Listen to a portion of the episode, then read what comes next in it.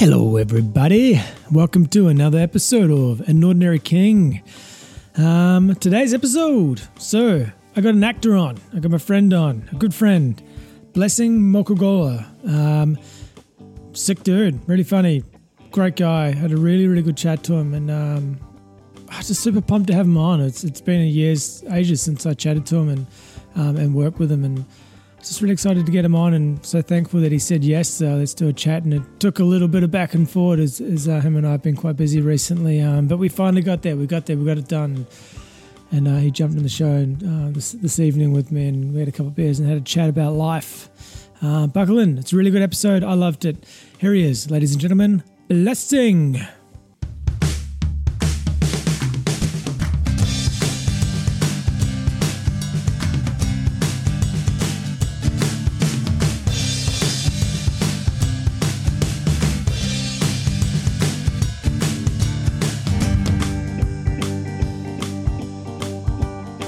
That's when you kind of have to like open up. But like sometimes I catch up with my agent and and he just goes off on this tangent of political stuff, and I'm just like, uh huh, John. uh huh, yeah, and I'm like, uh huh, uh huh, uh huh. Um, yeah, I'm not, I'm not that into it. Did you know, did you know John surfs?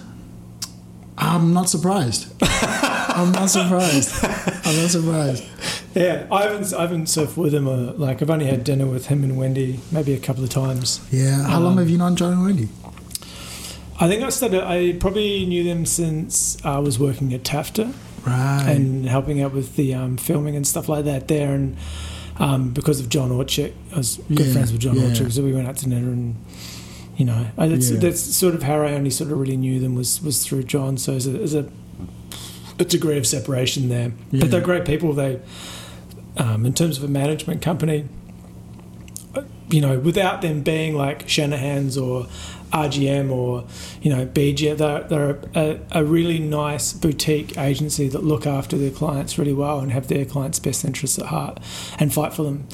And I, and I think uh, that's their personality though as well. Yeah, um, look, I agree with all of that, and I'm, I'm, I'm not afraid to be biased about it because I think they're amazing, and you know, look, that's why we have a relationship because it just, it just works for them for me. Yeah, anyway. yeah. You've been for them, you've been with them for a while, haven't you?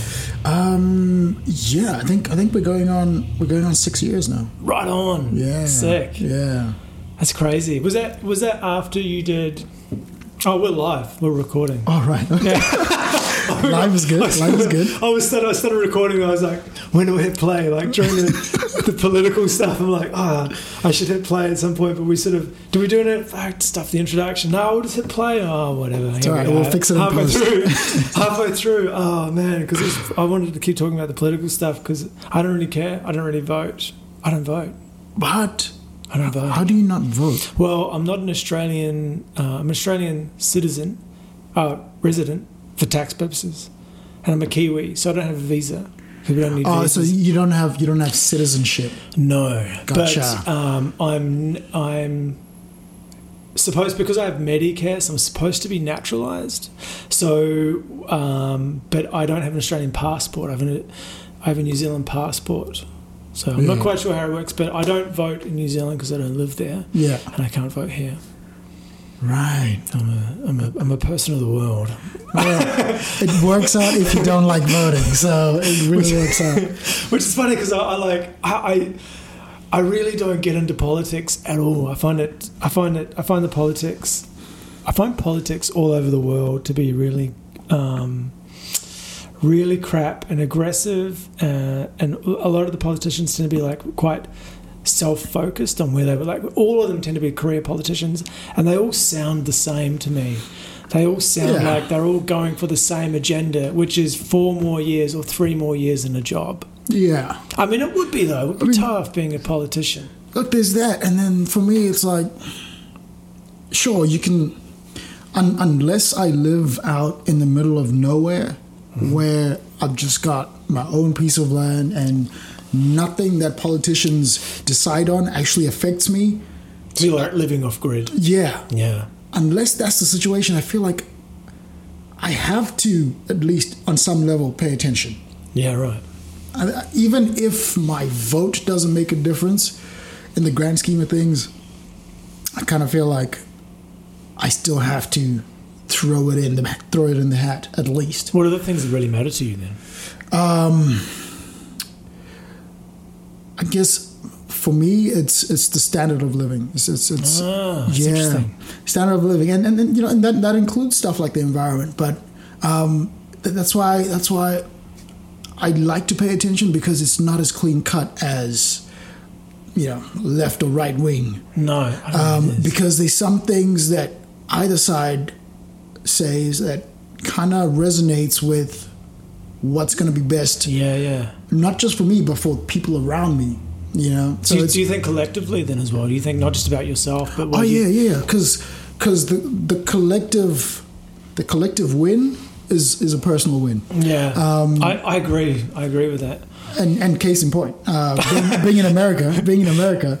Um, what and, and I always say this whenever I'm in the states, I'm walking around because there's so many homeless people and everything. I'm like, oh, great, the American dream. That's, that's what I always say. I always say, I mutter that to myself every single time. um, But like that, that affects me when you see people around you suffering. That's not a good place to live. It's it's, it's got a lot of negative energy, and it's not. And, and I don't get that in Australia. I mean, sure, it's not perfect here, but compared to America, I mean, that's why I wouldn't. I wouldn't. Um, I I don't think I could Live move there. there. Yeah. L- Work, work. Work's different. Work's different. different. Work's different. I mean, it's the place. It's the place for us as far as work's concerned because That's where it is. yeah, and you know, it's the it's the it's the mecca of the entertainment industry. Um, but but as I mean, everything else. Um, I mean, don't even get me started on healthcare. Oh, I was just going to say their healthcare there Oh. sucks. There- if you break a leg there, you better be well off. Dude, every time I go to the doctor in Australia, I'm like, oh, thank God. And Yeah. I, I literally just go in and out and I pay nothing. That's just amazing. That's amazing. It's crazy, isn't it? You can't do that in America. No, I, it does worry me, and the gun thing frightens me over there as well. They hmm. carry guns. They all carry guns. Yeah. They want to, because they have that mentality of like, shoot first, don't be shot. Because someone else, if you're in a if you're in a, a, a supermarket or if you're in a liquor store or you're in a drugstore, and someone's robbing the place, and they have a gun, you can defend yourself. So they have this mentality of like this aggressive, offensive, offend to be defensive men- mentality. You know? yeah. And and I, I just it just frightens me, man. It's just it just feels really wild west. Yeah, it is. And, and and I think I think there's there's there's levels to um, protecting yourself. I think if you're using guns, it's so easy for a situation to escalate. Um, case in point, why why do you need um, um, automatic rifles?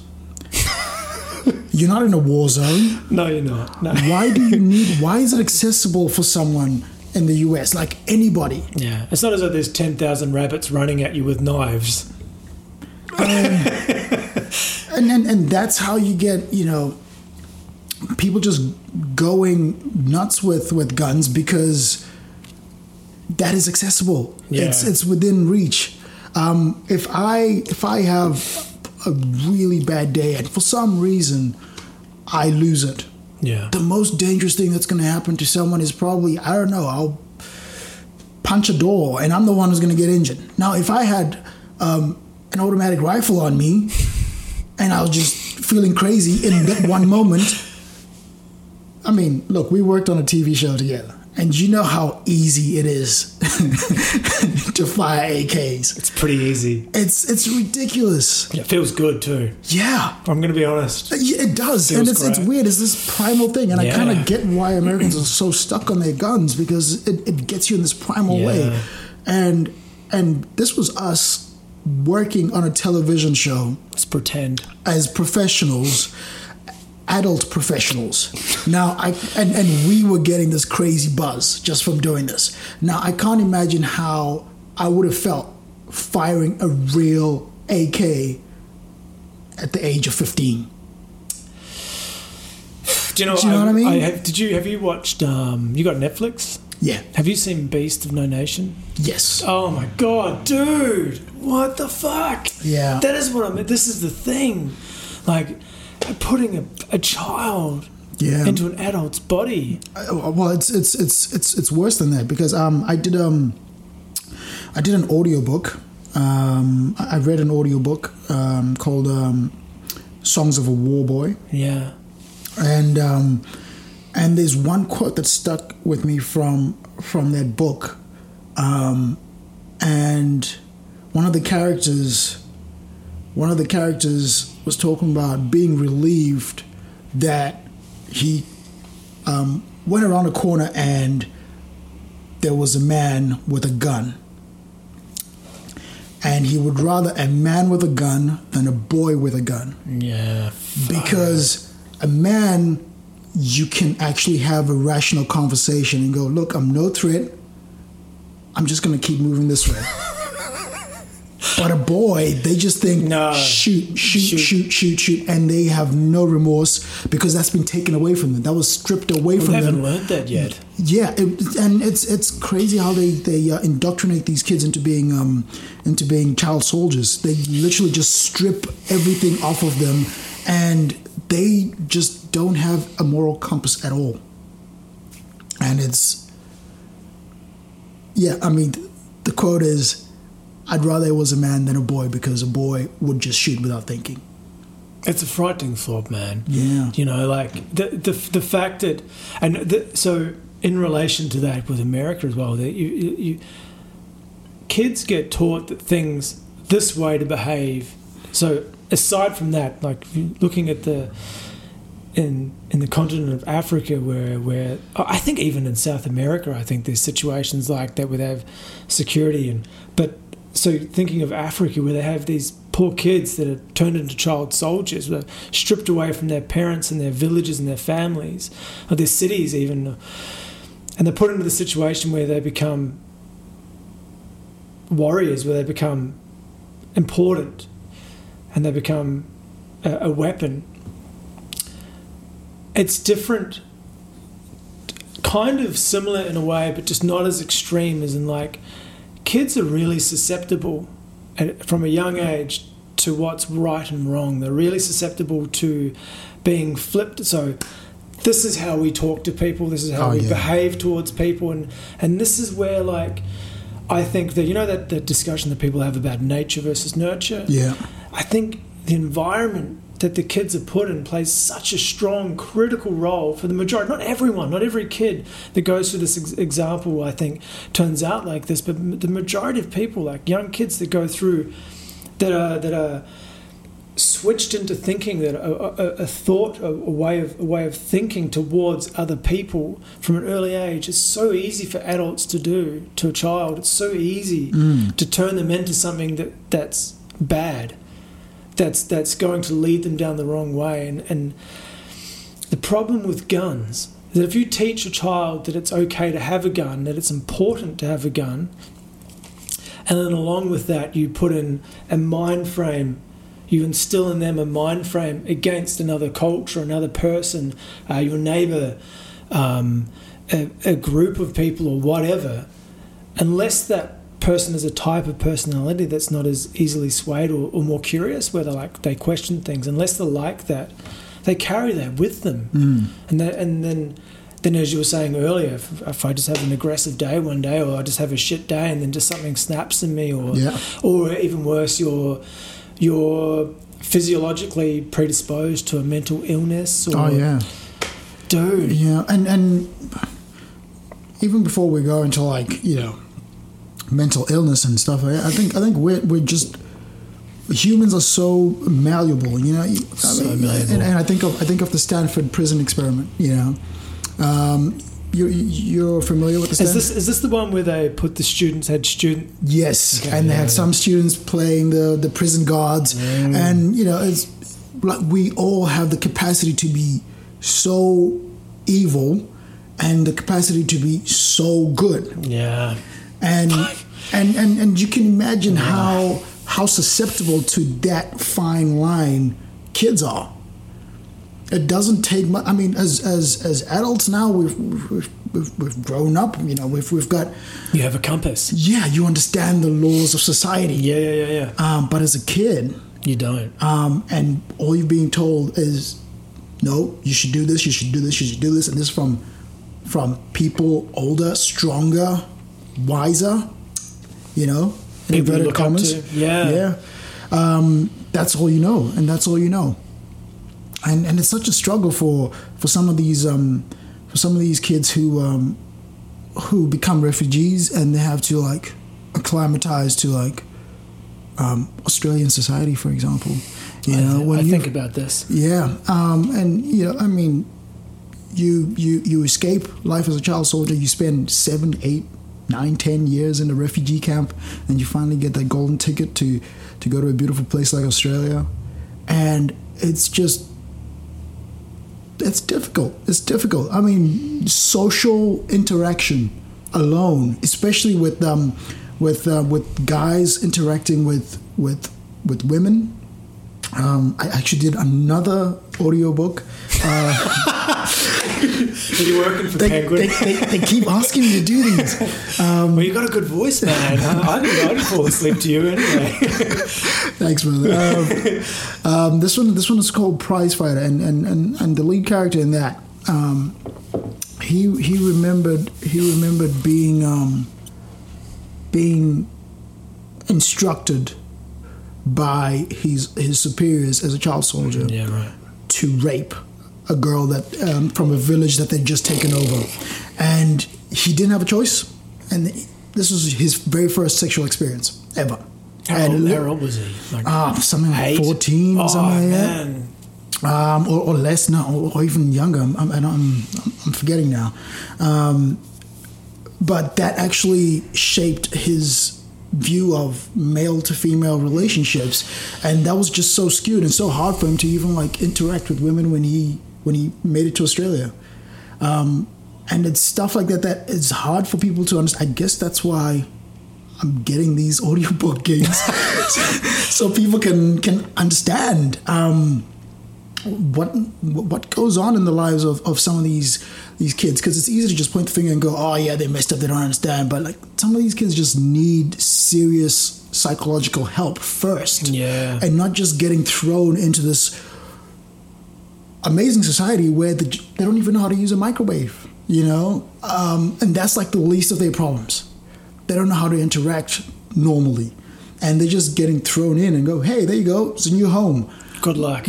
but they need more help than that. And, Yeah. and i think i think there's something maybe that that's got to be done um, as far as um, um, with with with, uh, with immigration and, and, and, and bringing in refugees that they have to make sure these people are getting everything they need, not just financially, because they you know they're getting they, they, they get here and they, they they get put into communities with people around them that they they can speak the same language and connect with and slowly assimilating that Which way, is important. which is important Yeah. homes great um, but i think the mental health aspect is is neglected Transitioning from one culture society to another culture society, where, especially Australia, which is. Do you think? Do you think Australia is a melting pot? What the, what people talk about? Do you? Is that something that you think about? Do you think Australia is as multicultural as people say it is? um, look there's there's levels to multiculturalism um, i think i think australia is um, but nowhere close to i mean my my entire family live in the uk Yeah. So my parents, my brother, my sister all live in London, and that to me is multicultural. Yeah. I mean, it's it's light years ahead of Australia as far as multiculturalism is concerned. Um, but Australia is multicultural in a sense. Um, I think it's just at its infancy as far as Yeah, multiculturalism. sure, yeah. You know, because like all these new cultures have, have only relatively only just arrived Mm-hmm. and we haven't they haven't you know the flavors haven't settled in the stew you know Dude, stew's are always better the next day. Yeah, man. Yeah. it too soon. so, it's, so, so it's hard to compare it to the UK, which has had this long history Centuries. of different cultures. Yeah, yeah, yeah. Like France is similar as well. There's a big multicultural pot in, in Oh, yeah. France and Oh, yeah. Paris. Paris. Paris is crazy. I mean, last time I was in Paris, um, um, people expect me to be Parisian. So they literally come up to me and they're speaking in French. And the worst thing is, I'm not fluent in, in French, Oh, yeah. but I know a little bit. But I have a good accent, so I say something. They're like, "Oh, great, Yeah, yeah, you you're a local," French. and I'm like, "No, no, slow really down." Uh, France is amazing. France is a beautiful little place. I, I really, I really dig France. I really dig France and Spain. Actually, I really dig those little Hmm. I haven't been to Spain yet. Spain's amazing. Yeah, it's crazy. I, I, um, I think I could really live. I could live in France or Spain quite easily around the around the Mediterranean or the Basque Hmm. Oh, yeah. area. Yeah. My God, the surf, the food, the wine, the culture. Like I love the fact that they're up until ten o'clock at night, just snacking on food. The kids are in the square playing soccer, and the adults are just around talking. Just it's a real a real community. It's like it's not like here. People like you don't even know. I don't even. know I don't know my neighbors. yeah. You know, like I've met these guys here, like, and these this this dude who sort of is quite transient, but I know these guys a little bit. Not really. I, I don't know these guys. He's a he's a he's a across there. I've got like an osteopath. That's not a neighbor. Yeah. it's a business. but I, you don't really know your neighbors. Yeah, I mean, look, it's it's it's it's weird how society's kind of um, it's, it's shifted and it's it's like you know people online, but you don't know people in person. Oh, bro. and and I think you're okay. At least you're on the street. I um I lived in a um while I was um while I was working on on Spartacus, I lived in this uh, apartment in Hmm. in this in this hotel building. Um, so like a few floors were apartments and the rest were actually hotel rooms. hotels. But it's weird. Um, you, I, I had no interac- interaction with anyone. Like you would, I'd probably meet like the same people every once in a while in, In the, the lift. Say nothing. Yeah. Just press your button. Just go down. Headphones. Nothing. Nothing. It's weird. Yeah, it's, unfortunate, and we're such social, such social creatures. You know what I mean? Like we, we strive for communication and we strive for social interaction, and yet, and yet, the more technology that we embrace and that we take on, the, the, the further away from people we become by by by trying to be more connected. But do you think? Do you think we're? Do you think we're disconnecting, or do you feel we're connecting in different ways? Oh, because oh, yeah, I think a bit of both. because I kind of feel like sometimes um, that double tap on Instagram could actually like make someone's day. And like not in a vain way, but like sometimes like if someone sends you a message and you you reply, sometimes that's all they need, you know? Yeah. Um, But that's a, that's a lot of pressure. It's a lot of pressure on that person putting it out there, isn't it? Like the the fact that we rely, or, or some people are quite reliant. Let's say someone's a little bit socially awkward, right? They don't have a lot of just say, Yeah. and they don't have a lot of friends outside of say their internet, the internet, like say their social network, their social media network, not their social physical network. And so they put a post on, and say they get like a photo and they they get five likes, and that's good. That's Yeah. good for them. You know what I mean? But they've you know so they but they they kind of like their their psyche sort of starts relying on that, and their confidence relies on that. And I think that's the. I think that's like like sometimes I look at it like I post a photo and I'm like oh my god I've got like 20 fucking likes on my photo on Instagram Yeah. it's like oh my god it was a good photo but I, it's not something that I rely on it's not something that my confidence or my personal health and happiness, my mental stability sort of relies on. But I think that it's a good escape for someone, it's a good quick fix for someone in terms of like feeling good because someone likes it. Especially someone that's outside your network, if you're social, net, you know, social media network, someone likes it, to double click it, boom, Yeah. the heart pops up. They're like, oh, that's a, it's a nice little like. I, I think But but what about this scenario though? I mean, what if what you say, which I totally agree with, is the equivalent of we go back be before social media. sure, And those people are the guy who walks down the village street mm-hmm. and he just wants someone to wave at him. And that's all. He's a bit awkward. He doesn't chat to everybody. He's not besties with his neighbor, but he just wants someone to like Say say, hi. hi. And when he gets a high, he's like, yes. And that's one win. high. But then some days, everyone's just busy doing their stuff and they just walk past. And That's social media, Yeah, that's that's exactly the same thing, but like just on a screen. except it's in real life. Feels worse.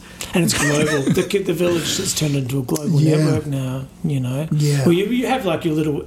Your, your so you know your friends, your following friends, the friends that you follow. You have a little network of friends, but it's still it's still a global network. You can still reach someone in Kazakhstan. Yeah. So the the, the, the conversations change. Um, Case in point, this conversation is just it's not just between the two of us. No, know? well, I've, I've got I've got um, I've got a, a, listener in, in Kenya. Yeah. yeah, I've got I've got a listener in. Uh, oh, I've got a couple of listeners now in Amsterdam. It's like. I, and, and Thailand, it's Yeah. so weird. Yeah, I think so I think weird. it's I think it's um I think like anything, um it can be used for amazing things and. And, and, and, and vice versa. I, I do agree. I do agree. I but I do worry that the the ability to communicate one on one people with people is being lost. Just like I think dating's a really good example. Hmm. Right?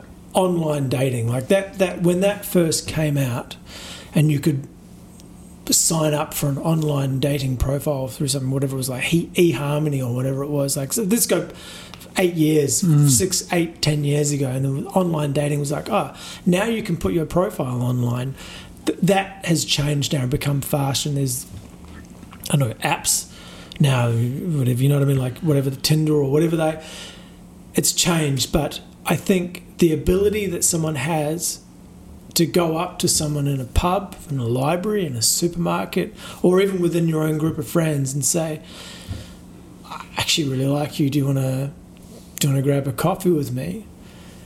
It's I worry that people have that one-on-one connection that people that people are having is is we're losing that, and so the person's face becomes the screen and no longer this.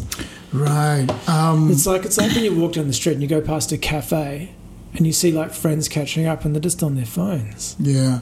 Well, I mean, if we're talking about um, online dating, what I my my feeling on it is that more than anything, it's skewed people's perception of what um, human connection is, and particularly, I, I feel like people Yeah. are always looking for. "Oh, I don't know if something better is around the corner, purely because they're used to that. I'll, I'll Swipe. swipe. I'll just swipe. I'll just swipe. I'll just swipe, Yeah. and they just don't want to invest in actually a little bit of time, get to know someone. But, know? but that, that, that investing is investing some of yourself, though. It's not, Yeah. you know, it's like it's like you've got to give a little bit of yourself up for them to take that, and for them to give a little bit of them up. Yeah. you know what I mean. Like, because the thing with the with the online dating and the social media, it's always your best foot. You're always putting your best images up. You're always putting your best stories up. It's always the, it's the personified best version of you that is constantly on that page. So they're never seeing the the average you or, or like the awkward you or the, like the the I'm sorry, I didn't didn't quite understand what you were so I didn't quite follow that conversation you or Yeah. you know what I mean? Or like the like I'm pissed off because of you know I've got another bill in the mail you or you know what I mean Yeah. That they're all they're always only seeing like that perfect force the the the, the shiny bit But even then, it's not perfect. Because look, I'm not going to put this person on blast. All right? Someone I know, right? And and he um he dates a lot. but like sometimes I look at um, the um, the online dating photos of of the girls that he's dating. Beautiful girls, Sure. beautiful girls. Yeah. But because the, there's so many options at his fingertips, literally he will find the smallest thing and go, "Oh, I don't know. She looks a bit too tall. Oh, I don't know. I just don't like the hair. It's like, I'm like, are you kidding? You She's haven't amazing. Even, you haven't even talked to her. You haven't even like. But it's it's become so fickle, and so fast yeah, so easy yeah, and it's like it's like it's like fast food where you you're not actually getting to find, I guess, the the wholesomeness in the food. It's just it's a burger. do you remember your first girlfriend Um, Yes. The, fir- do you remember the moment? Did she ask you out or did you ask her out? Um, I did. I did. how was that? Um, What happened? oh, jeez. Run me through it, bro. I guess it was old school online dating. Um,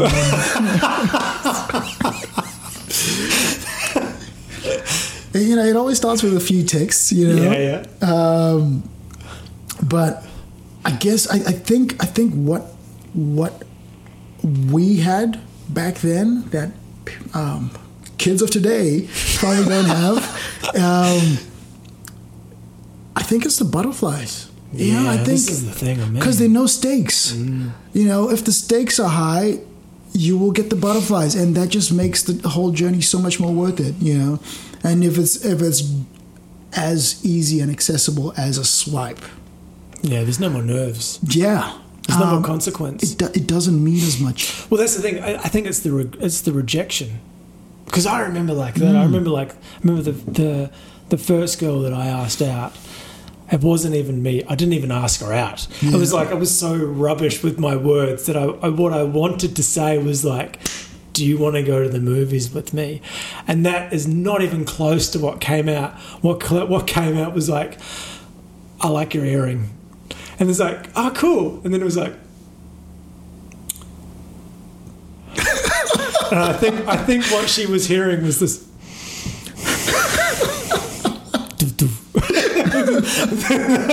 what do I do? Like I'm like, all right, cool.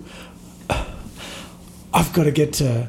I've got to get to. She's like, yeah, yeah, cool. I'll see you later. I got to. Uh, okay, I'll see you later. And then it was like this really weird sort of after that, like, oh my god, I've made such a fool of myself, and oh, Well, I, I, I don't so think I don't think girls appreciate that. Like, how much, how like how nervous and how oh, the- the clammy whole- you get. Shooting the shot is not easy. Nah, man. Um, well, it's different these days, but yeah.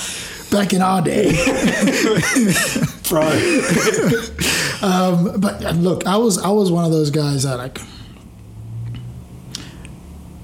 I couldn't tell if a girl liked me. I couldn't tell, and and I think most guys are like that. So for me to even get the courage to shoot my, I have to like cross check, verify in a million ways Yeah, yeah. to just see how likely this is going to pan out in my favor. You Yeah, know, right. um, and and but I, I, on the flip side, I think it's it's also well, it's probably different now, but back then I think it was just as hard for girls being propositioned and they have to go, yeah.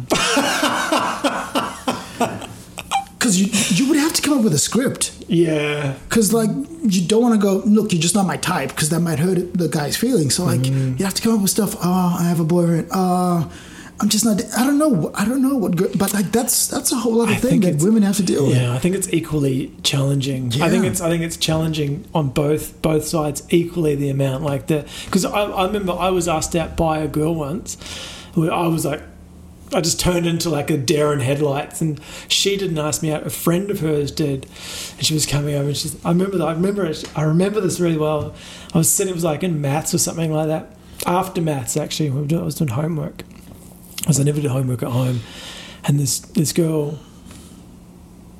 was it Zara was her name, comes up to me she goes, um, Claire really likes you. I'm like, and, I, and, and me, like 15 year old me, like, you got this picture, right? I have like a bright orange high school bag, like a, a bright orange basketball bag, this huge big duffel bag. I'm like legit five foot two. I'm skinny. I have these huge feet, these big ears, these big blue eyes, these Yeah. red red rings around them, this long blonde hair, like this scrawny little whatever little kid. She comes in, she's like, you know, ripped ripped shorts and socks that don't quite match. One's shorter than the other. One comes up over my knee, and the other one sort of comes up tops halfway up my shin. Shoes with a flap. You know, I had always had the flappy shoe. Oh yeah. Yeah, you know oh, what yeah. I mean? Like the, yeah. the sole was peeling away from Yeah. the top part. And I'm sitting there in this maths class with my pencil. She comes up, "Oh, I think Claire really likes you. And I'm like, vroom, and the colour just drains. What colour I had left, I've now gone from white to pale blue, just almost translucent, just disappears out of my body. And I turn around and go, oh yeah. She goes, um, what are you doing? And she was a little bit aggressive. What are you doing? You should go out with her to the to the movies. You should go out with her to the movies. She, she wants she wants to go to the movies with her. And I'm like, uh, I- I'm busy. I, you know what? I think Oh I think God. the female, the best friend wing woman is is an underrated hero. I think I think they've done a lot for a lot of relationships that wouldn't have happened. if it wasn't the friend who walked up to the guy and said, "Listen, Listen, Buster. you Yeah. better make a move." Because I, I remember I had a similar situation, and you know, I was I was I was a late bloomer. Um, just because I just I just I was just I was just slow to pick up on Dude, on, on oh, girls are hot. I was just slow. Yeah. Um, but uh, I, I remember one, and this was this was this was later on. I was fully aware about girls by then, but I remember I started getting these letters. So I went to a boarding school in Zimbabwe. right on. I started getting these letters, and these letters were like, "Hey, I think you're hot. I saw you on this day when you were wearing this," and I'm like, "Oh my god, I've got a stalker." but it was like details. It was details. Too many details. And then I'm like trying to figure out who was there. How did they know? And this girl was in a totally different school. Oh There's God. no way I could have picked it up. No way. Um, but it was her best friend sending me these letters. And For her. yeah. Oh my god. Yeah. Um, and she was just like too shy to even say anything. Um, but I can just you can just see them in their room and in like their dorm room, like as she's writing it out, and the other girl's like, "No, don't say that. I don't want to say that." I actually don't think I actually don't think the the girl who liked me knew about it for the longest time. I think you do have a stalker. Um, I didn't think she, I, I think she knew, she knew about it for the longest time, and then and this was like it probably went on for like a couple of months of me freaking out Yeah. because then I just like get another letter, and this is like a letter. Just to be clear, I don't know if kids of these like someone Yeah. wrote A4 by piece of paper. hand, It's got lines on it. You write biro or a pencil. wrote my name, put the school address, and put it in, in the, mail. mailbox. It's an effort.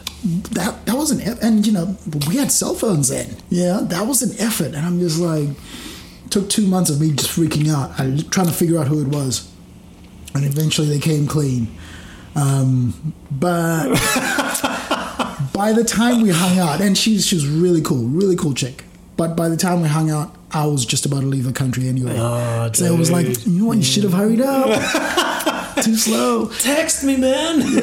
Should we have texted me? literally had one date with her little brother greasing me from the car. and then I left the country. But um, Oh my god. yeah. God, that's amazing. have you have you ever had a pen pal? Um, well, de- define pen pal. Like letters, I'm talking like yeah, uh, letters yeah. country. Girls. Yeah.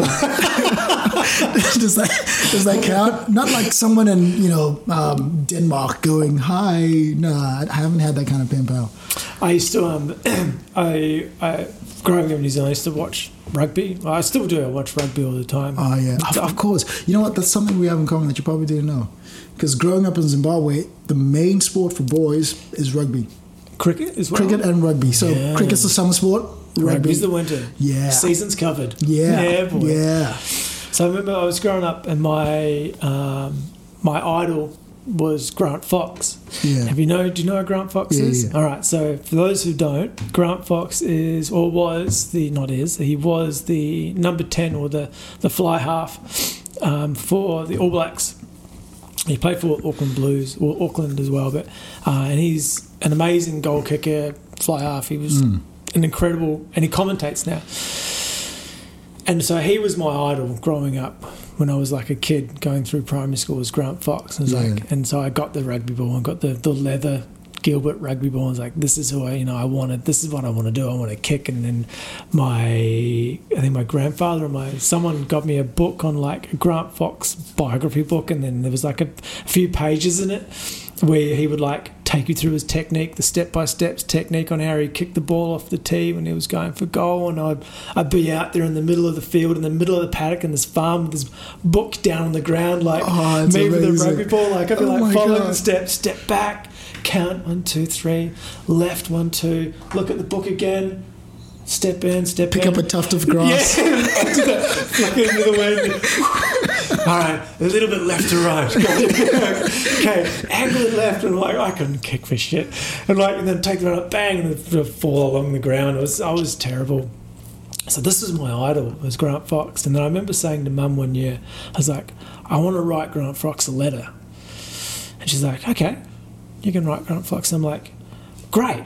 And, then, and when you're a kid, you don't think destination, you think person. So I, I wasn't thinking, I don't actually have his address. Yeah. This is going to be difficult. I just like, I'm going to write him a letter, put an envelope, done, he's got it. And you never, you don't think about the, the, the transit, the logistics Yeah. side of it. Like, how's it going to get to him? I didn't even think of that. I was like, okay, great, I can write Grant Fox a letter because mum said I could. So Yeah. oh, I'm going to do that. So I sit down and write this letter, put in an envelope, lick it, you Yeah. know, none of this tam, like proper lick, spirit gum stuff. Yeah. Put letter, boom, give it to mum. I've done it. I've sit, you know, I've written him a letter, and then like a month later, this letter comes in the mail. What? Kidding me? And it's like from Grant Fox to me. I'm like, this is amazing. I get home from school. Mum's like, you got a letter? I'm like, no way. Open the letter and it's handwritten from Grant Fox. Hi, how are you? Nice to know you're a fan. Thank you for following me. I've got da da da. This kids. No, this is my family. I live here. Have a happy life. Um, stay in contact. All this sort of stuff. I'm like, oh my god. This is amazing. So I'm like, I'm going to write him another letter. So then I write him another letter. Write that, and then bang. This goes on for like six months, eight months. Me sending a letter, getting a letter back. And mom's like, oh, I have to write another one. oh, dude. Wait, is that is that what happened? No, it was my granddad. Oh, I didn't know. I didn't find out Bless. until until until like I didn't find out that it was my granddad until I was 24. so right he, up. He is a hero. Your He granddad's is- a hero. I believed for that whole time, from when I was six till I was 24, that Grant Fox was writing me letters. Yeah. The whole time was my bloody granddad. it was oh man, I was but that was it was my first pen pal, and then the second pen pal I had was when I was in high school, and I studied French for a language, um, and then I had to have as part of the curriculum. I had to write French, and so I had a, a pen pal in um, New Caledonia.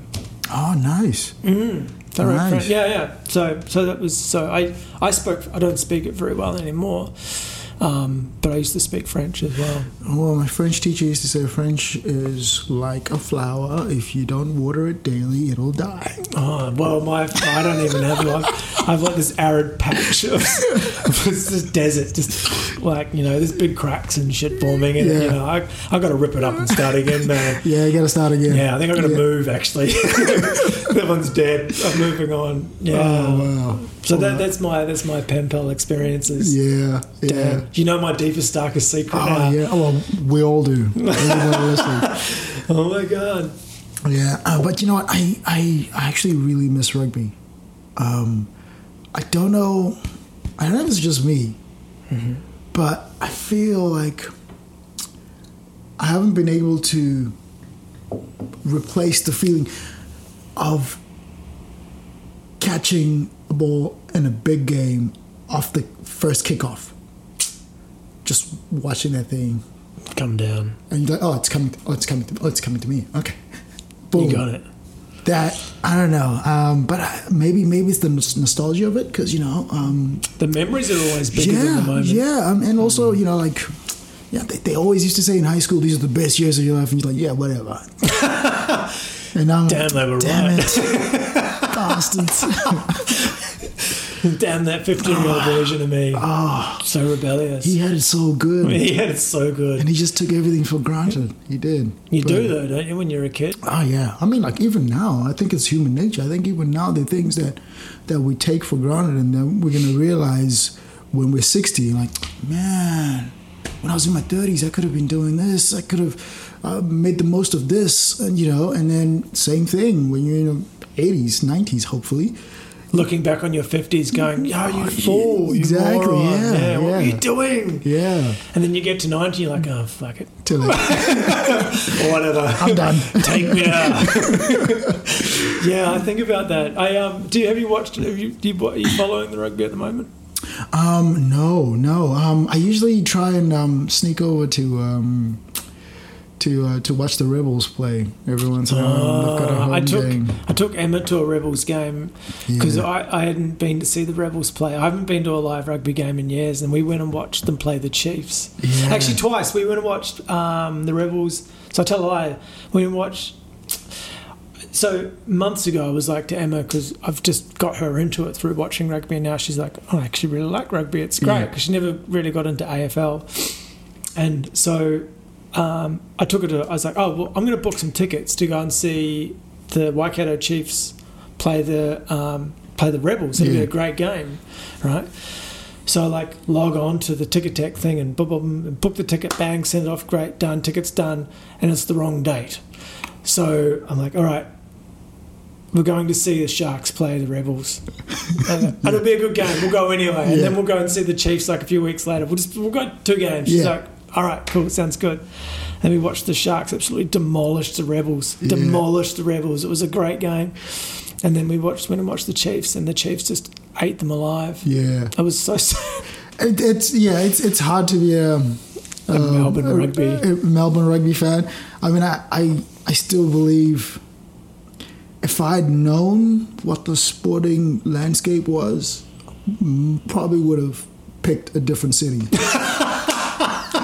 For a rugby fan to land in Melbourne and you get in, you're like, oh. Was I throwing the ball around? it was, it was like, yeah, AFL. And you're like, no, no, no, no. Yeah, it's, it's, I don't get AFL, and it dominates the media. Yeah, it's in everything. yeah. You can't get through half of the newspaper without reading about AFL oh, oh, yeah. all year round. Yeah.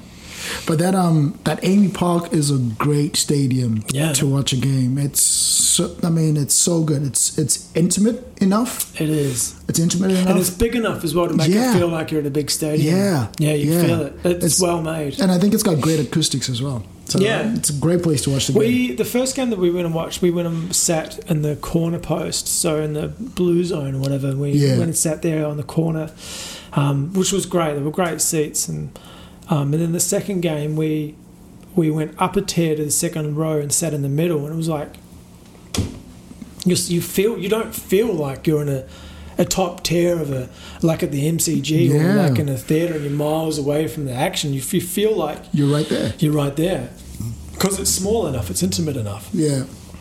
I think the only thing that's a drawback in watching um, rugby at uh, at AAMI Park is that I think rugby's not as big in Melbourne, so I, I haven't been there and the stadium's been packed.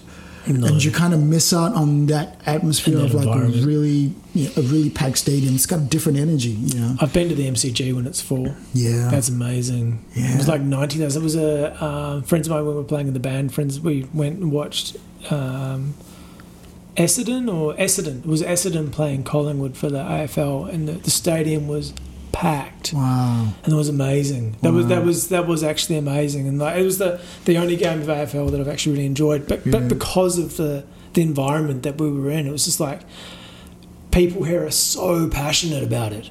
They're really vocal and they're really physical. They really get into it. Like it's a big thing. Mm. And and it, just to be a part of that was like, and the two guys that was with, like the guitarist and the the guitarist and the drummer.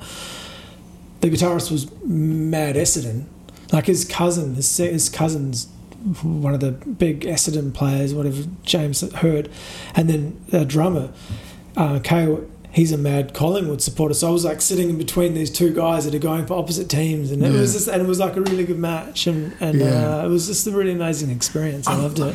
The, the, the energy is amazing. That that atmosphere is, is, is it's everything. One of my first jobs was um, in the UK. I used to um, I used to do crowd control at football matches. So basically, all the guys wearing like the high vis vests, just telling you which way to go. Um, and that was actually a really good job because we used to go to all the football games. Yeah, right. Um, and I mean, like, sometimes it gets dangerous because they they go nuts over their football over there. Um, and uh, by football, I mean soccer for anyone. I don't know, American or Aussie. you know, footy. Yeah, soccer. yeah. Um, but like, sometimes it's like, it, it just didn't feel like, it didn't feel like a job. Yeah. Because I'd get to watch the game. Yeah. And literally, someone even gets a meter close to scoring a goal, the whole place erupts, and it's just that energy is just incredible. It's infectious you, can- you can feel the stadium shake. It just vibrates like you know, it's like an earthquake, and it's just that's why live games are worth it over just being at home. I agree. What's that? It's that same thing, that same feeling that you get.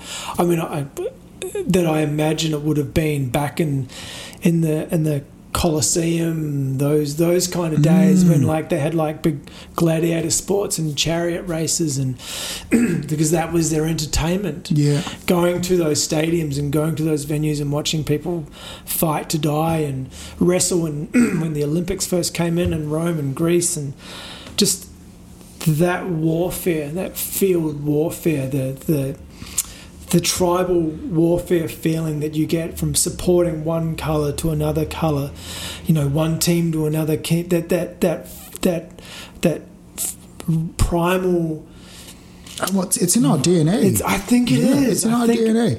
I mean, the, the minute you you mention um, gladiator sports, combat sports now, um, the one event that I actually really want to go to is is um, is a UFC card where um, um, the the middleweight champ um, Robert Whitaker is fighting um, the interim middleweight uh, champ um, Israel Adesanya. He's Kiwi. Yeah, I've, I've And- heard all about this. He's, yeah, he's and- amazing. yeah, and I just I I have to be there for that one. Like I've, I'm I'm a, I'm actually a really big MMA fan, but I haven't been to a live event ever, and I think that one has to be my uh, that that one has to be my first one. I think if you're going to go to one, this is going to be first one. I think that is the one you want to go to. You want to go to a big event. Yeah, but they haven't announced the location yet, and I'm just like, Are they going to do Australia? yes, that's that's been the plan all along. But um, apparently they wanted to do Sydney, and the date clashes with the uh, NRL final. Um, so I don't know if they. I mean, it shouldn't matter. Different sports, There's and I so many think, codes, and it's yeah. a different. It's uh, it's it would likely be on the Sunday Alva because they try and time it for pay per views in the US. Oh yeah, makes so sense. it should be okay. Um, but the other option would be Melbourne, which would be better for me. Hey. where, where, where would they do it in Melbourne? Do you think? Um, they they want a they want a big stadium, so they would probably go to Marvel. Oh yeah, Marvel would be a good thing. Yeah, because that's where they that's where they did the the infamous um, Holly Holm versus Ronda Rousey fight, where uh, Ronda Oh, lost for the first time. That was in Melbourne, and that was and that is still the the highest um, gate of a US a UFC event ever. I was And listening was to in the Melbourne. Joe Rogan podcast about that, and they were, that, they were like Holly Holmes just came out of nowhere. Yeah, She just like just dominated, yeah, dominated this chick that was just dominating everyone. Yeah. And then Holly Holmes comes out and just like, but I guess that's like any any field. You come out of nowhere. yeah, right. You know, I mean, this chick um, Holly Holm was was something like a 14 time world boxing champ before she fought she fought Ronda Rousey. You know, so like it feels like she, She knows up- what she's doing, eh? yeah, she's been doing she was like since she was a kid. You know, so it's like. Um, and, it, and it's even I think it's even worse in, in, in our industry as, as as actors. It's like oh yeah up and coming and you're like "Mm, nah, he's been doing it a long time. Yeah. he's been doing it a long time. Yeah. Um, but you know that's that's the nature of the beast. I think it's it's you're you're up and coming when I guess the People know. the the the masses know you. Yeah. Yeah. Do you know? Do you follow boxing? Um, I follow the big fights. Did you? Did you see the Deontay Wilder? Yes. Do you know? Oh, the Deontay and, and Tyson? Tyson. Fury? Yeah, amazing fight. Did you know that Deontay Wilder only started boxing when he was 21? Um, oh, I thought it was earlier than that. I thought he was like 18, but like, no. Wow. Um, but you can you can tell the difference in boxing Yeah, because between him and ah Tyson's He's- brilliant he's boxer. He's- He's, he's- a boxer. yeah, he's a boxer. Um, whereas Deontay's just a scary man. he's, just, he's he's got punch, doesn't he? Oh, he's a scary man. He's a scary man. Um, the only thing that I guess is some sort of relief about getting in a fight with Deontay is that he will knock you out probably like straight away. So you you don't have to suffer. you don't have to suffer. You'll you'll just have a really really good deep sleep and wake up and be like, what happened? That was great. yeah, I'm so rested. So, second round yet? oh god, yeah, I, he's he's a monster. Yeah, I actually just saw on the news today that uh, Manny Manny Pacquiao won. Yeah, so he's he's he's he's like on this resurgence. He's just he's champ again, welterweight champ. I think it's WBO. He's going to be in his forties. I think he's forty, bang on forty.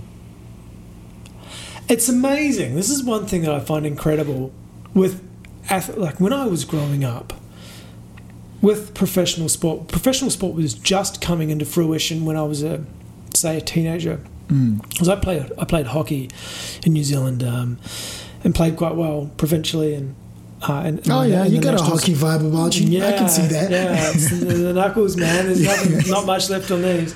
That is a vicious sport, though. Yeah, oh, I was I I never could play hockey. It's just too scary. It's for me. ruthless. Yeah. Um, but growing up, so with professional sport coming into fruition, there, there was there was this, this sort of like, as what's the thing to do? Do you go through school and then become a professional athlete, or do you go to school, university, study something, professional athlete? Because you have a, a lifespan as a professional athlete of, of maybe from 18 years old to 30. That's a good run. 12 years as a professional athlete, that's a good a good run. And you're going past 30, you're like, ah, you start to tire, you start to get you're getting old, you know what I mean? Like you can't take the impacts or, or the physical exertion or your endurance drops down or you know what I mean? And and now, this day and age, there's we have on the World Surf Tour, we have Kelly Slater who's in his 40s. Uh, incredible. He's still in the top 10. He's he's, Wow. ma- he's making quarterfinals and uh, he's incredible and, he, and he's Yeah. ripping. And he's had two years off for injury, so he hasn't surfed really much and, and competitively in the last two years. And he's just come back and he's he's in there. Yeah. He's in the top. He's in the mix. He's like he's in the mix. He's not top forty, sort of floating around. He's still really good. He's amazing. Yeah. You have the the tennis. You have Roger Federer and Novak Djokovic. Uh, Andy Murray, not so much. He's, he's injured. But, um, Nadal. You have these guys in their thirties, killing it, and you have this generation of young guys and, and girls coming through with Serena Williams and Venus coming through that just cannot compete with this generation. There's this weird generation of guys and girls that just will not let go because their bodies are just like, I'm not done yet. I'm in my 30s. I'm feeling great. Tiger Woods, he's had back surgery three or four times. He won a he won a major championship. Yeah, I, I I think it's the technology. I think it's the it's the it's the nutritional technology. It's the medical technology. It's just allowing people to perform um, as good for longer. And I think the reason the young the young kids coming up are struggling is because they're probably just as good as um, physically as as the guys who are clinging on Yeah. but they don't have the experience. And, you know, and the experience is everything. I mean, uh, all it takes is you to just falter a little bit uh, in a tie break, and, you're it's done. gone. You're done. And someone like Federer will just eat you up, like like Serena Williams. Like She's a beast. Yeah, and She's and, amazing. and if you're like a young gun and you, this is your first major quarterfinal, what? And then Serena comes in and she's just for her it's just like, yeah, I gotta get this job done. Yeah, this is this is payday, baby. Yeah. This is every day. Yeah. This is my every day. And she starts missing some shots. Uh, Serena starts missing some shots, and she's like, yeah, I've been there before. She'll turn it around. You do the same, and you've got Serena pummeling these shots at you, and you're mid, you're just gonna crack. I I'm gonna would. crack. Yeah, I I'm would. Gonna, I'm gonna crack. I'm gonna go down, bro. I'm never gonna last a set through her. Oh, She's just dude. gonna dominate Oh, me. yeah, I sure. just think, but I think, I think, I wonder if it's more than that. I wonder if there's like this weird transitional mindset that people have that there's. This, this generational thing, so like these guys at the moment in their early 30s to late 30s to 40s, where they're like, I grew up in a time, these people grew up in a generation where professional sport wasn't really an option. But now there's a generation of kids going through. It's like professional sport is a viable option. It's if you're athletic enough, you're pretty good chances and good enough in a talent and a good enough aggressive mindset. You've got a pretty good chance of making a professional sport somewhere in the world and making a career out of it. Whether it's soccer, NFL, um, AFL, rugby. Uh, you don't even need to be good enough to represent your national team, but you can travel the world and play for other clubs and clubs and, and earn money and and do really well. But I wonder if there's a mindset thing that people have where they're like there's a generational gap of like we didn't have this growing up and we're a bit hungrier for the titles because it, it wasn't a career versus a passion. Um, I, I think I think there's a bit of that, but it, it, it's probably different from sport to sport. I mean, Sure. case in point, tennis, like what we're talking about. I mean, that, tennis is generations and generations of parents who literally just sink all their money, especially Eastern European countries, sink all their money into this one kid they believe is a prodigy, and they just like train her, train her, train her, train her, train her, train her, take her to the best coaches, literally their entire lives, and they just hope she's going to be a big thing because every single cent they've ever made they've put into her.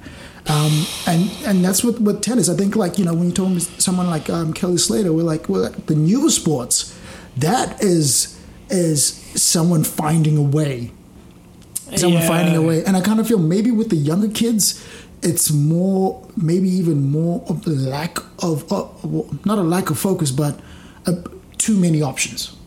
Sure. Do you yeah, know what I yeah, mean? Yeah, Like- yeah, I do.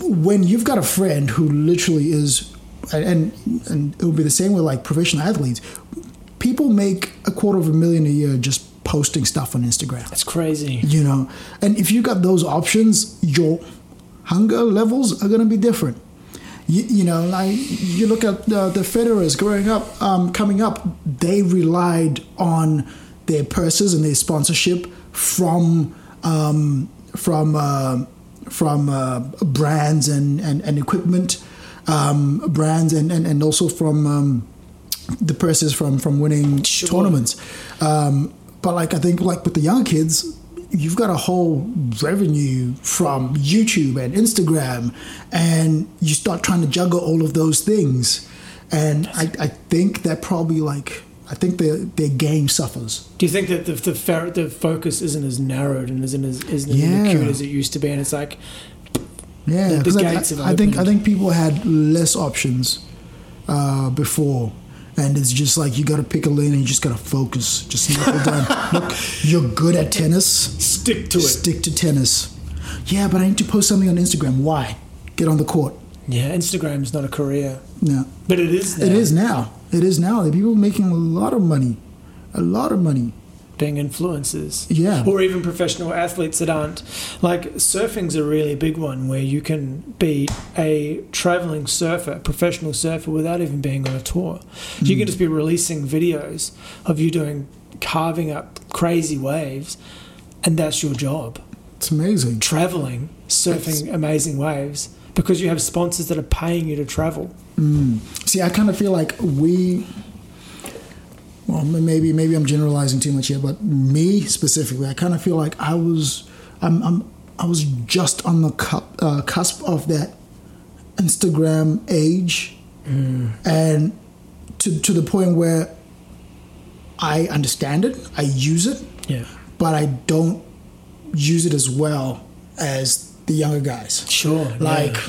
they're efficient. Oh yeah, and they just know how to manipulate. Like they, they don't even. They don't. I I just couldn't even think of. Oh yeah, I'm just gonna, I'm gonna make videos, mom, and put them on YouTube.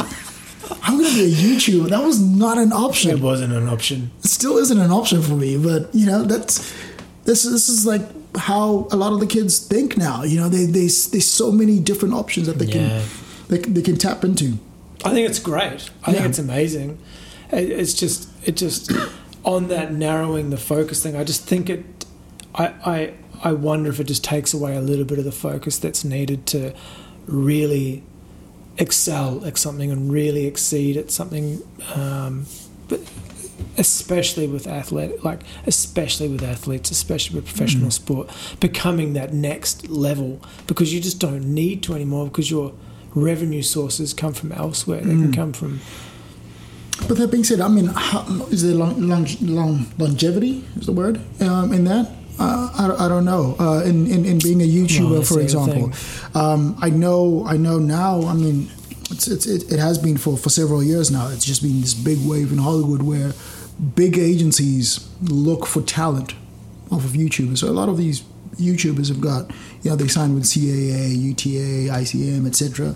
You know, big agencies, and so this is like a, it's almost like a, like you're talking about um, athletes having a shelf life. It's almost like with YouTubers, they've now found a way to segue into um, film and TV acting you know, off of the back of of their videos going viral and all of that, and then you know, a lot of them are getting TV shows made Contracts. specifically just for them. You There's know, recently a few in Australia just done. yeah, Yeah, yeah, and some uh, Lebanese guys, Greek or Lebanese guys, just had a, a YouTube channel. They were just mucking around, yeah. and now they just got a TV show through. I think Princess Pictures did it. And there you go. I mean, look, b- before people used to think with YouTube, you gotta you gotta be make a web series, and then you know, I mean, I think uh, Issa Rae, uh, what's her show? Um, uh, forgetting her show, Insecure on Sure. HBO. Um, but her show came off of the back of her having a really good web series, um, and you know now she's she's Killing for it. for all intents and purposes, she's probably like the new age Shonda Rhimes, you know. So she's, Sure, yeah, yeah, yeah. She's she's she's making a lot of con, and she's got you know she's got a um, holding deal with with HBO. So um, you know she's she's going to have an, an amazing and long career. But that was off the back of of web uh, a web series. But our kids these days don't even need that. It's just viral videos, and, and it's like, well, what Hollywood is thinking, people like you, people want to watch you. So you know what? We your acting doesn't even need to be great. We'll just stick your name on it. People are gonna go to the cinema and watch it. And Hollywood's smart. Hollywood gets what tr- trends are. They, they Yeah. Hollywood knows how to uh, transition, and they they know how to seamlessly move from media format to media format. Because at the end of the day, th those guys have been in show business for hundred years plus. Man, Yeah. they know what they're doing. it's about tapping into the zeitgeist as well. Like, yeah, man, they got it. it's like when people, it's, it's weird. Like when they just put something out and they know it's the right time to put it out, and then all of a sudden it's like everything is zombies. And everybody just can't get enough of zombies, or everything is Vikings. Everybody can't get enough of Vikings. Yeah, it's just it's it's amazing. I don't know what kind of algorithms they use, but like, They got it down, man. Yeah, They got yeah. it down. I'm- I mean, I guess that's why Hollywood is Hollywood. I mean, you know, there's also misses. There's also misses in Hollywood. Um, There are some big misses. yeah, yeah, yeah. But you know, they've got systems in place to kind of safeguard. And, you know, they do the they test screenings and all of that. But like, I mean, if you look at um, pilot season, for example, you know, um, the conventional pilot season is essentially you make 20, 30 shows, 20, 30 um, first episodes of a, of a show, and only 10 of them are going to be made into full shows. Yeah, and that's a lot of money. If you're sinking, you know, two to four million An for that episode. for that pilot, that's a lot of money. and then you're just gonna go, nah, we don't like it. Next, Next, pick the other one. pick the other one, put it on ice. In fact, just scrap it. You know, Um, but that's also the kind of money that's in Hollywood, you know. But the system works because they understand that investing is reinvesting. Yes, but then on the on the flip side, you've got you've got um, streaming services that just came and shook it all up. Like Netflix changed the game, um, and I um, and I think so did um, AMC. Um, I think that's what happened with uh, with Breaking Bad and and and um, House of Cards. So Breaking Bad was on AMC and House of Cards was on uh, Netflix, and basically they had enough money to just completely trust the filmmakers, and they went, "Look, we like your concept. We like the work that you've done before. Here's forty million dollars. Just go make a whole season." Instead of, oh, you know what? Let's make one episode and see if we See like what it. happens. And that kind of takes the pressure off of the filmmaker to try and like, uh, what will people like? To make that impactful first Yeah. episode as well. Yeah. And once you stop thinking, oh, what are people gonna like? And you start thinking, what's the best thing I, I can make? It's just about making the best mm. content, not trying to figure out if people might like what you're making. Yeah. Because getting that mindset, one, it waters down your artistic vision, and then two, you're like trying to tap into something that's already out there, so you're not giving people anything fresh I know what you mean. because you're trying to get feedback from what people are already consuming now. yeah, yeah. And I think that's why you know Netflix's original series, just and, and Breaking Bad, was just a phenomenal show. Uh, but Netflix um, with the with the House of Cards, um, and, and and and I think another show, um, and I think that's their format now. You know, they're just like Stranger Things is a straight Oh, Netflix. yeah. Oh, I yeah. haven't seen that. I haven't seen that yet. We were just talking with um, a friend of ours, um, Leo, today about it, and he's just like, I just feel like I'm back in the 80s. yeah, it's like cassette tapes, and there's like an old phone on the wall with the dial thing, and it's like, oh my god, I remember that. I remember the wallpaper. yeah. um, I've I've watched the first two seasons. I haven't watched the latest one of uh, Stranger Things. So. Is it good? Um, Stranger Things. Yeah, It's, Yeah. it's yeah, it's a brilliant show. Brilliant show. Um, but then again, that's that's what happens when you when you trust the creatives. I mean, you've got you've got to you got to have um, a good bunch of creatives, and, and they, they got to have a proven yeah. track record. Yeah, you, know? they're gonna you, have talent. you can't just dump money on someone who doesn't know what they're doing. But then you've got to give them full rein um, and allow them to be artists. Um, of course, there's a, there's a framework. Um, there limitations. You know, you've got budgets, you've got you got marketing, you've got you got um, schedules that they have to stick to. Um, but you once you get the suits chiming in on the artistic content, then it, it starts to get muddied and it's not it, it i mean think of breaking bad uh, how many people would have said no to hey i've got this concept high school teacher gets cancer decides to start making meth to sell it Out of a trailer. like yeah. no no one like no no no okay how about how about he is just um, selling science equipment instead not meth yeah Stealing science equipment, stealing a beaker and selling it on the side. yeah That's a great idea. Of course, no one would have wanted to invest in the idea of the protagonist being a drug dealer, essentially. You know, one of the worst drugs there is. Um, but when a story is told well um, and performed well, incredibly well, um, it's it's about the human experience, and that's what people connect to. You know, you, you can you're, you're connecting to the struggle of this guy who's like, okay, I'm faced with my own mortality, and I have to think about my family. What can I do? And he feels powerless. And then there's this one thing that he actually is good at, and that's chemistry. And he found out, well, there's actually a way I can provide for my family for when I'm gone. And of course, he makes a lot of bad decisions. That's that's why you want to watch. And that's life, though, isn't it? Yeah, yeah. Um, but so, so there's no merit in, in playing it safe so much. Yeah. Do you think that there's a, an element of that? I mean, Australia and New Zealand's a tough one because our market's so small. Ooh, I wouldn't put Australia and New Zealand in the same bracket. I think New Zealand is so far ahead of Australia. so far ahead. You, re- you think? Yes, uh, and I'm not just talking um, um, diversity, Sure. um, as in as in on-screen diversity, Yeah. but also diversity of stories. Um, I think I think, and I had this conversation with a with a dear friend of mine who um, um, who is world-renowned um, acting teacher, I had this conversation about the soundscape of Australian TV, and it almost always feels like they're using the same soundtrack for every single TV show. It's like someone decided this is what Australia sounds like. Don't don't even deviate from this. This is this is what you're supposed to sound like. Just play that in the background of every scene. um, which is it's, it's good to have an, uh, an identity, um, but I feel um, we're not getting a lot of the fresh Australian voices. Um, and, and, and literally, I, I feel like on a TV show, all it takes is have a, have a couple of young writers in their 30s. You know, uh, sure, your story, but they're gonna they're gonna add value. Yeah. They're gonna add something that we haven't seen.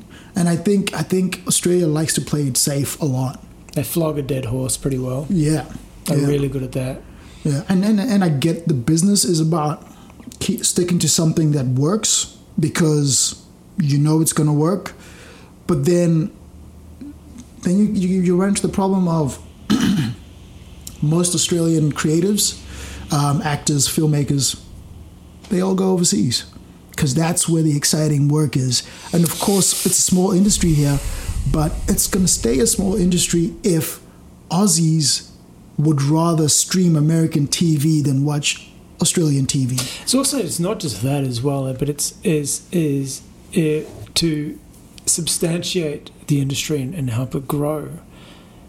We've got to branch out. Hmm. You've got to connect with people in Europe. You've got to connect with people in, in the United States. You've got to connect with people all over the world with these stories. They've got to be human enough that someone can watch it and just go, I get. Why is it that we can watch an, a, a British or an American television show and you can connect with it and you can stay engaged with it and you can. There's a familiarity about it and there's a. You just you can just want to watch it and it's got nothing to do with where you grew up hmm. or or your culture or or you personally, but it's like you still you grab because they tell human stories well. Hmm. Because human beings doesn't matter who you are or where you grew up, or you still have life decisions to make, and you still have mistakes that you make, and you still have things that go right for you. It doesn't matter what the situation is; it's about the human element of it. And sometimes I think that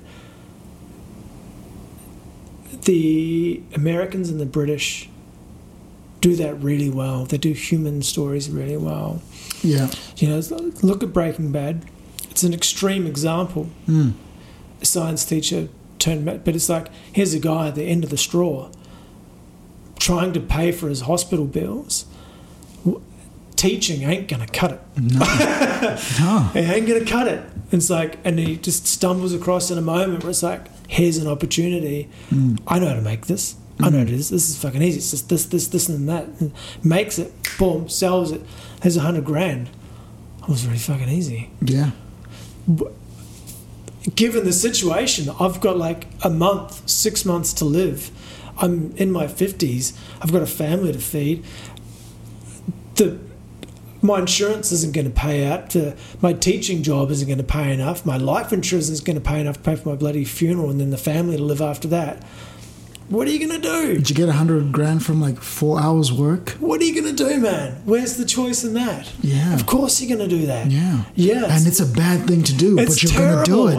It's But so you're gonna do it. You're gonna do it. Yeah. Of course you're gonna connect with that guy, and then there's like there's so many layers along that. That like the wife, does she doesn't know. Mm. The kids don't know. His family doesn't know. No one knows, and it's like if they find out that ice man is super thin. How do you skate on that shit? And you watch this dude skate on thin ice and make it For five seasons and you can't stop watching. Because it's brilliant. because it's great. It's well written. It's well Mm. acted. It's well performed, and they trusted the team. Yeah.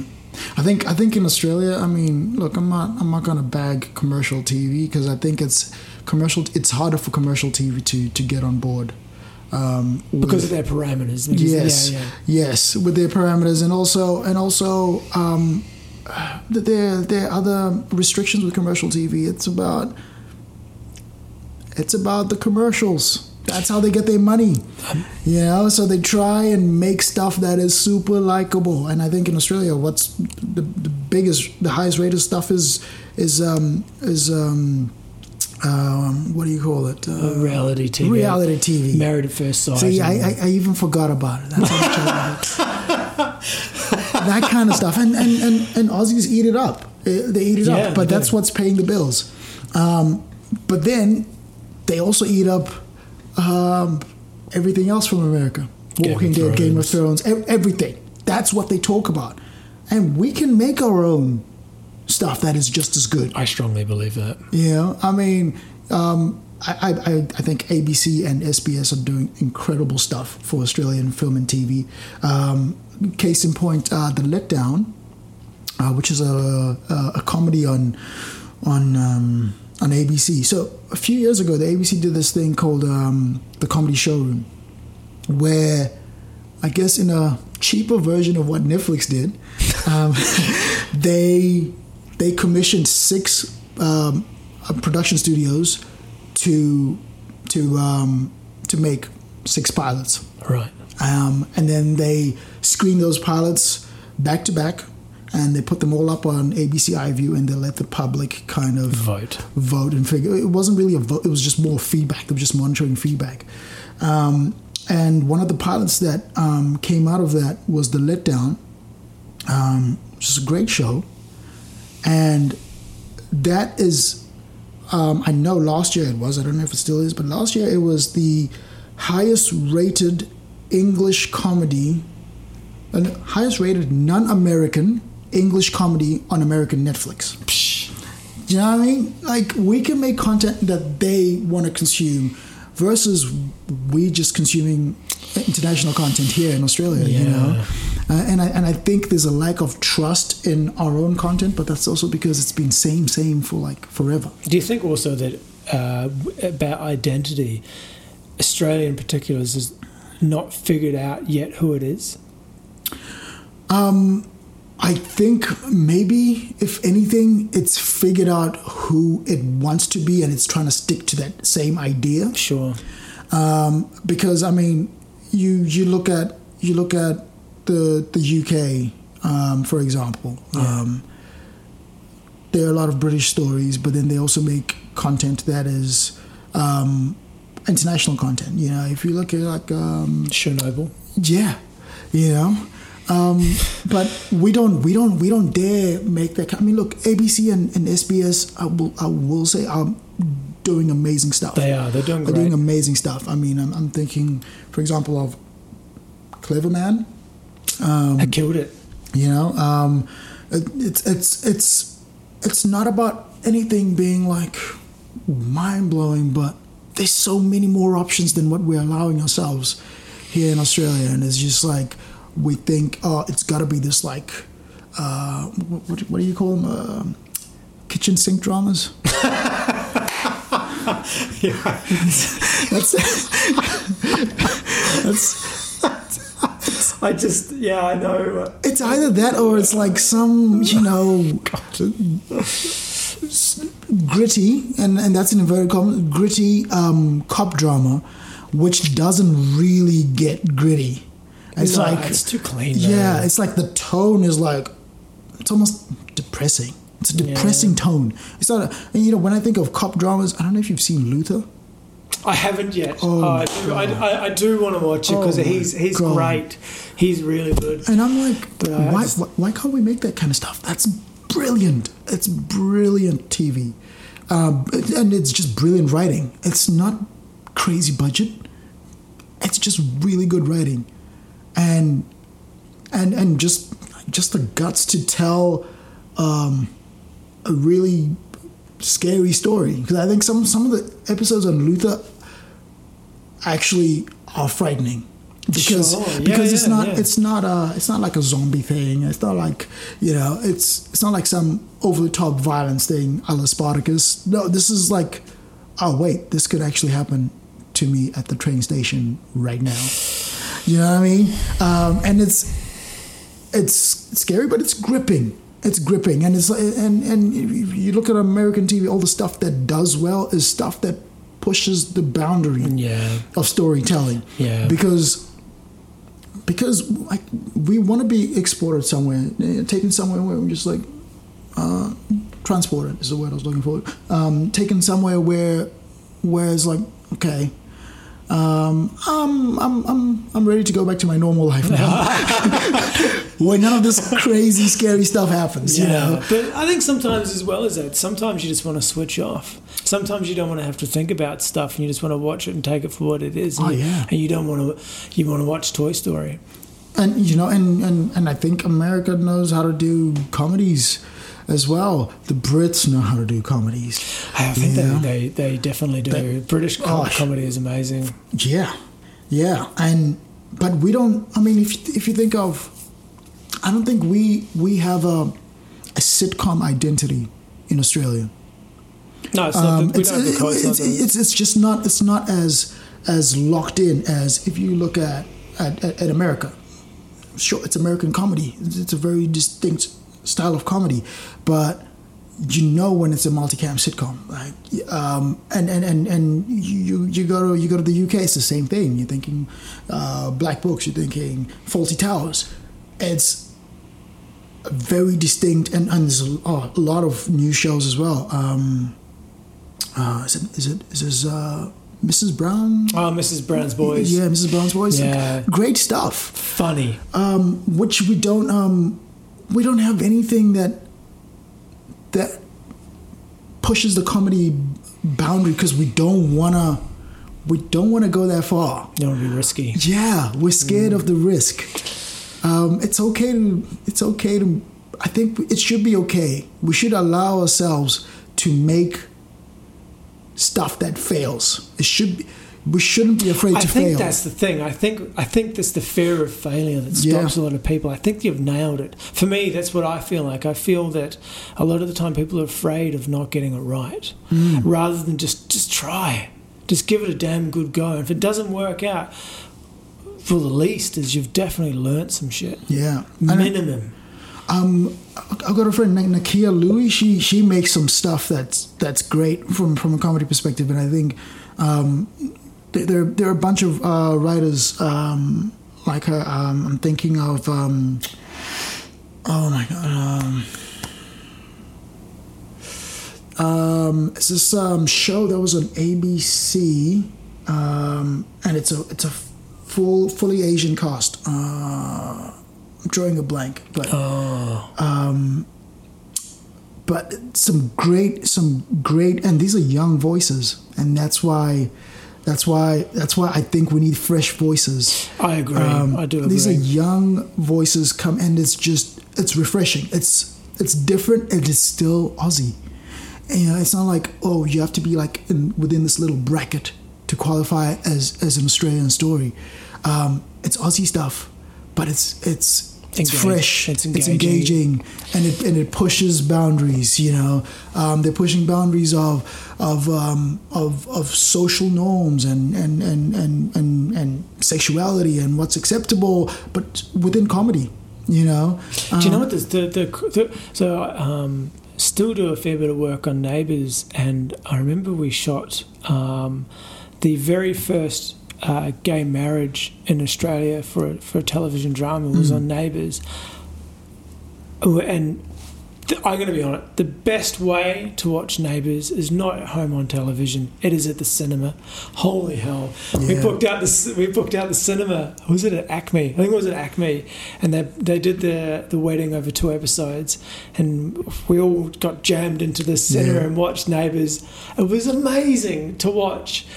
The episode that we shot on the cinema screen, Neighbours, Yeah. and it actually translated pretty well. Like, for the, it's funny, but I think the sad, the it's amazing that it's done. Like I'm, I was so proud to be a part of it, and um, because it's a great show. It is a great show, and, and and I was stoked for it. But I think it's sad that it took so long for that to happen, and that it took for neighbours to do that. Do you know what I mean? Yeah. Like, where was the show? Where was the young show coming up that pushed that point? That really pushed those values, and, and it's like for Neighbours to be the first show to have a, a, a gay wedding on it was just like amazing. But it's like, where was that before? It's because I kind of feel those shows have been there the whole time, but no one is letting people make these stories. I, I feel like I feel like someone it had to be someone like neighbors to, to Sure. break the ice um, because they are established enough and they know um, the uh, I guess the, the the bulk of the neighbors fan, fan bases is in the UK and and they they've been ready for it you know? Um, and I think Australia is ready for it. And I think I think people need to stop trying to figure out what audiences want to watch what audiences are ready for I think audiences Yeah, are just I ready for good stories Yeah. you know, I mean, case in point, Crazy Rich Asians. You know, um, I didn't watch that and go, "Oh, this is an Asian film." It was just a sit. It was just a, a rom com. I'm like, "Oh yeah, look, I'm not really into rom coms. I mean, it's all right." um, but you don't think of it as anything other than a rom com. Yeah, it's not something you don't you don't think. Oh, this is an Asian rom com. Um, Yeah. You're just like, oh, this is just what it is. Exactly, and Yeah. and because of that, same with uh, Black Panther, same with um, Yeah. Wonder Woman. Yeah. You don't think, oh, it's a it's a female story, and and these films all did well across all demographics because people just want to watch good stuff. I agree with you. That's all it is. You know, it doesn't matter uh, racial, sexual, or uh, sexual orientation or, or gender. It doesn't matter if it's a human story. People want to hear it. They want to. They want to connect with it, and and I think we're still scared of that in Australia. We're still trying to play safe too much. I uh, I frighteningly agree with you, and I think there's uh, I think there's room to move, and I think we're heading in the right direction. Oh, yeah, for sure. For sure. Um, and uh, on that, it's been uh, an hour and a half. Oh wow. so um, I I uh, I feel like it's a good spot to to wrap it up. It's Yeah. um, I've been pumped about having a chat with you Yeah. for, for ever since I jumped finally jumped on Instagram. I was like, oh, blessing. I was like, oh, I'm finally pumped on uh, sitting down with you and uh, and having a chat. You're a, uh, I've got a lot of respect for you, bro. And, Oh, right back at you, a bro. lot of a lot of time for you. So. Um, so good to see you after. Geez, how many years? Like. Oh, it's been three years, I think, since we shot Hunters. Wow. Wow. I remember, like, I remember, I remember that scene that uh, where I just, just get completely shot up, and I'm falling down through this bloody Humvee thing. Yeah. And like, and then this dude just these massive arms and these hands just grabs me and rips me out of the truck. And the only thing that I'm thinking is like, if this is a war zone, this is the guy I want pulling me from the truck. Oh, I and appreciate it, is you, dude. Like I was I like, I feel safe. I appreciate that. Oh, yeah, well, just, ju- I'll just touch on that particular scene. The one thing that I found amazing about that was that we didn't have to act. We were just reacting. yeah. Yeah, when that mortar was raining down, like, you can feel the ground shake, and that's just and the sand's coming down on you, and people are shooting at you, and there's like sparks flying. It's just like go, go, go, go, go. You're just like all you're thinking about is like I got to get to safety. Yeah, I got to find cover and so much respect to to to all um, servicemen and women. Like for sure. Mean, such a people who just go on the front lines just to to make sure we we, we can we can have these chats. I mean, um, I I got to a, a glimpse a glimpse into what it, it might be like, except it wasn't real for us. You know, we were playing pretend. A glimpse into what it might be like for for all these um, heroic men and women. Um, that are risking their lives for our safety. yeah, yeah. Yeah, it's crazy. It's it's uh, uh I I feel fortunate and I'm so grateful that that's fingers crossed. That's something that I'll never have to experience in my life. same. And I feel very grateful that uh, as an actor and as a filmmaker, I get the opportunity to translate these stories to people because I think. I think one, I think war is in our DNA, hmm unfortunately Yeah, and I don't think that's something that's ever going to stop. I, I, I totally agree. I, I want world peace. I think it would be amazing, but I just think people are too greedy, man. I just don't think uh, I don't think world peace ever exists, and I and I think I think we can aim for it, but Mhm. I, I think um, I think it's amazing that that people are willing to put their lives on the line for other people. I think it's it's a selfless act just to be a part of uh, a service, and, and um, as you said, I, I take my hat off to them and, Yeah. and thank I thank my my grandparents for going through the the, the great wars. And, Mm. Fuck, what a time, eh? Yeah.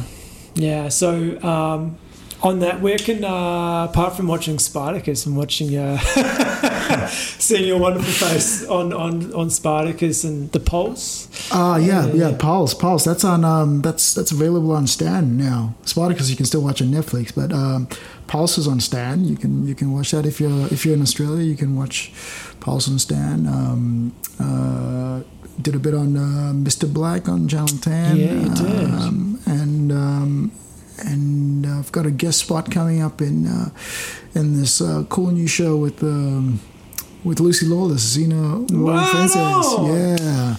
Uh, My Life is Murder, which is also going to be on Channel 10. Um, I don't know if it's got international distribution yet, but um, for Aussies, it's going to be on Channel 10. I'm sure it'll, it'll be it'll be over in the Yeah. states. The, the, she's Yeah. huge over there. Yeah, she's amazing too. Really, really cool person to work with. Um, it's always great when you work with someone who's a big star, but they're just a really cool person. They're a humble person. Yeah, yeah. Well, Very- you're a star, bro. No, I'm, I'm excited to um to, to, to see your show as well. your shows. Yeah. some, and and your film, on. and your film. Um, yeah, you need to let me know when um when I when I can catch your film. I will. I will. Yeah. I will. I'll send you a copy. Yeah, Um, thanks so much for jumping on the podcast. dude, thanks for having me. Thanks for having me, man. This has been great. It's been great. Um, peace. Catch you later. All right, cheers, brother.